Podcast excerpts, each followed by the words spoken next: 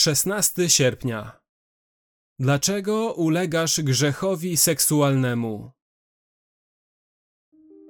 Daj, bym ujrzał radość i wesele. Niech się rozradują kości, które skruszyłeś. Przywróć mi radość z wybawienia Twego i wesprzyj mnie duchem ochoczym. Psalm 51, werset 8 i 12. Dlaczego Dawid nie woła o powściągliwość seksualną? Dlaczego nie modli się, by Bóg postawił na jego drodze ludzi, przed którymi byłby odpowiedzialny? Dlaczego nie modli się o ochronę dla oczu i o myśli wolne od seksu?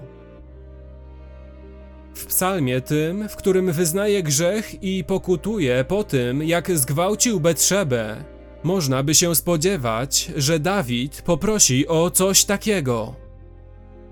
Powodem jest to, że on wie, iż grzech seksualny jest objawem, a nie chorobą.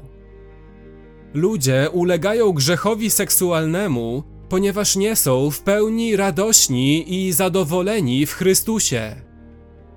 Ich duch nie jest stały, mocny i utwierdzony.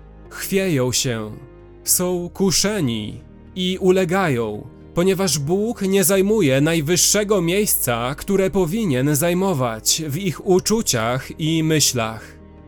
Dawid wiedział to o sobie. Jest to również prawdą o nas. Poprzez sposób, w jaki Dawid się modli, pokazuje nam, co jest prawdziwą potrzebą tych, którzy grzeszą seksualnie. Tą potrzebą jest Bóg, radość w Bogu. To jest dla nas głęboka mądrość.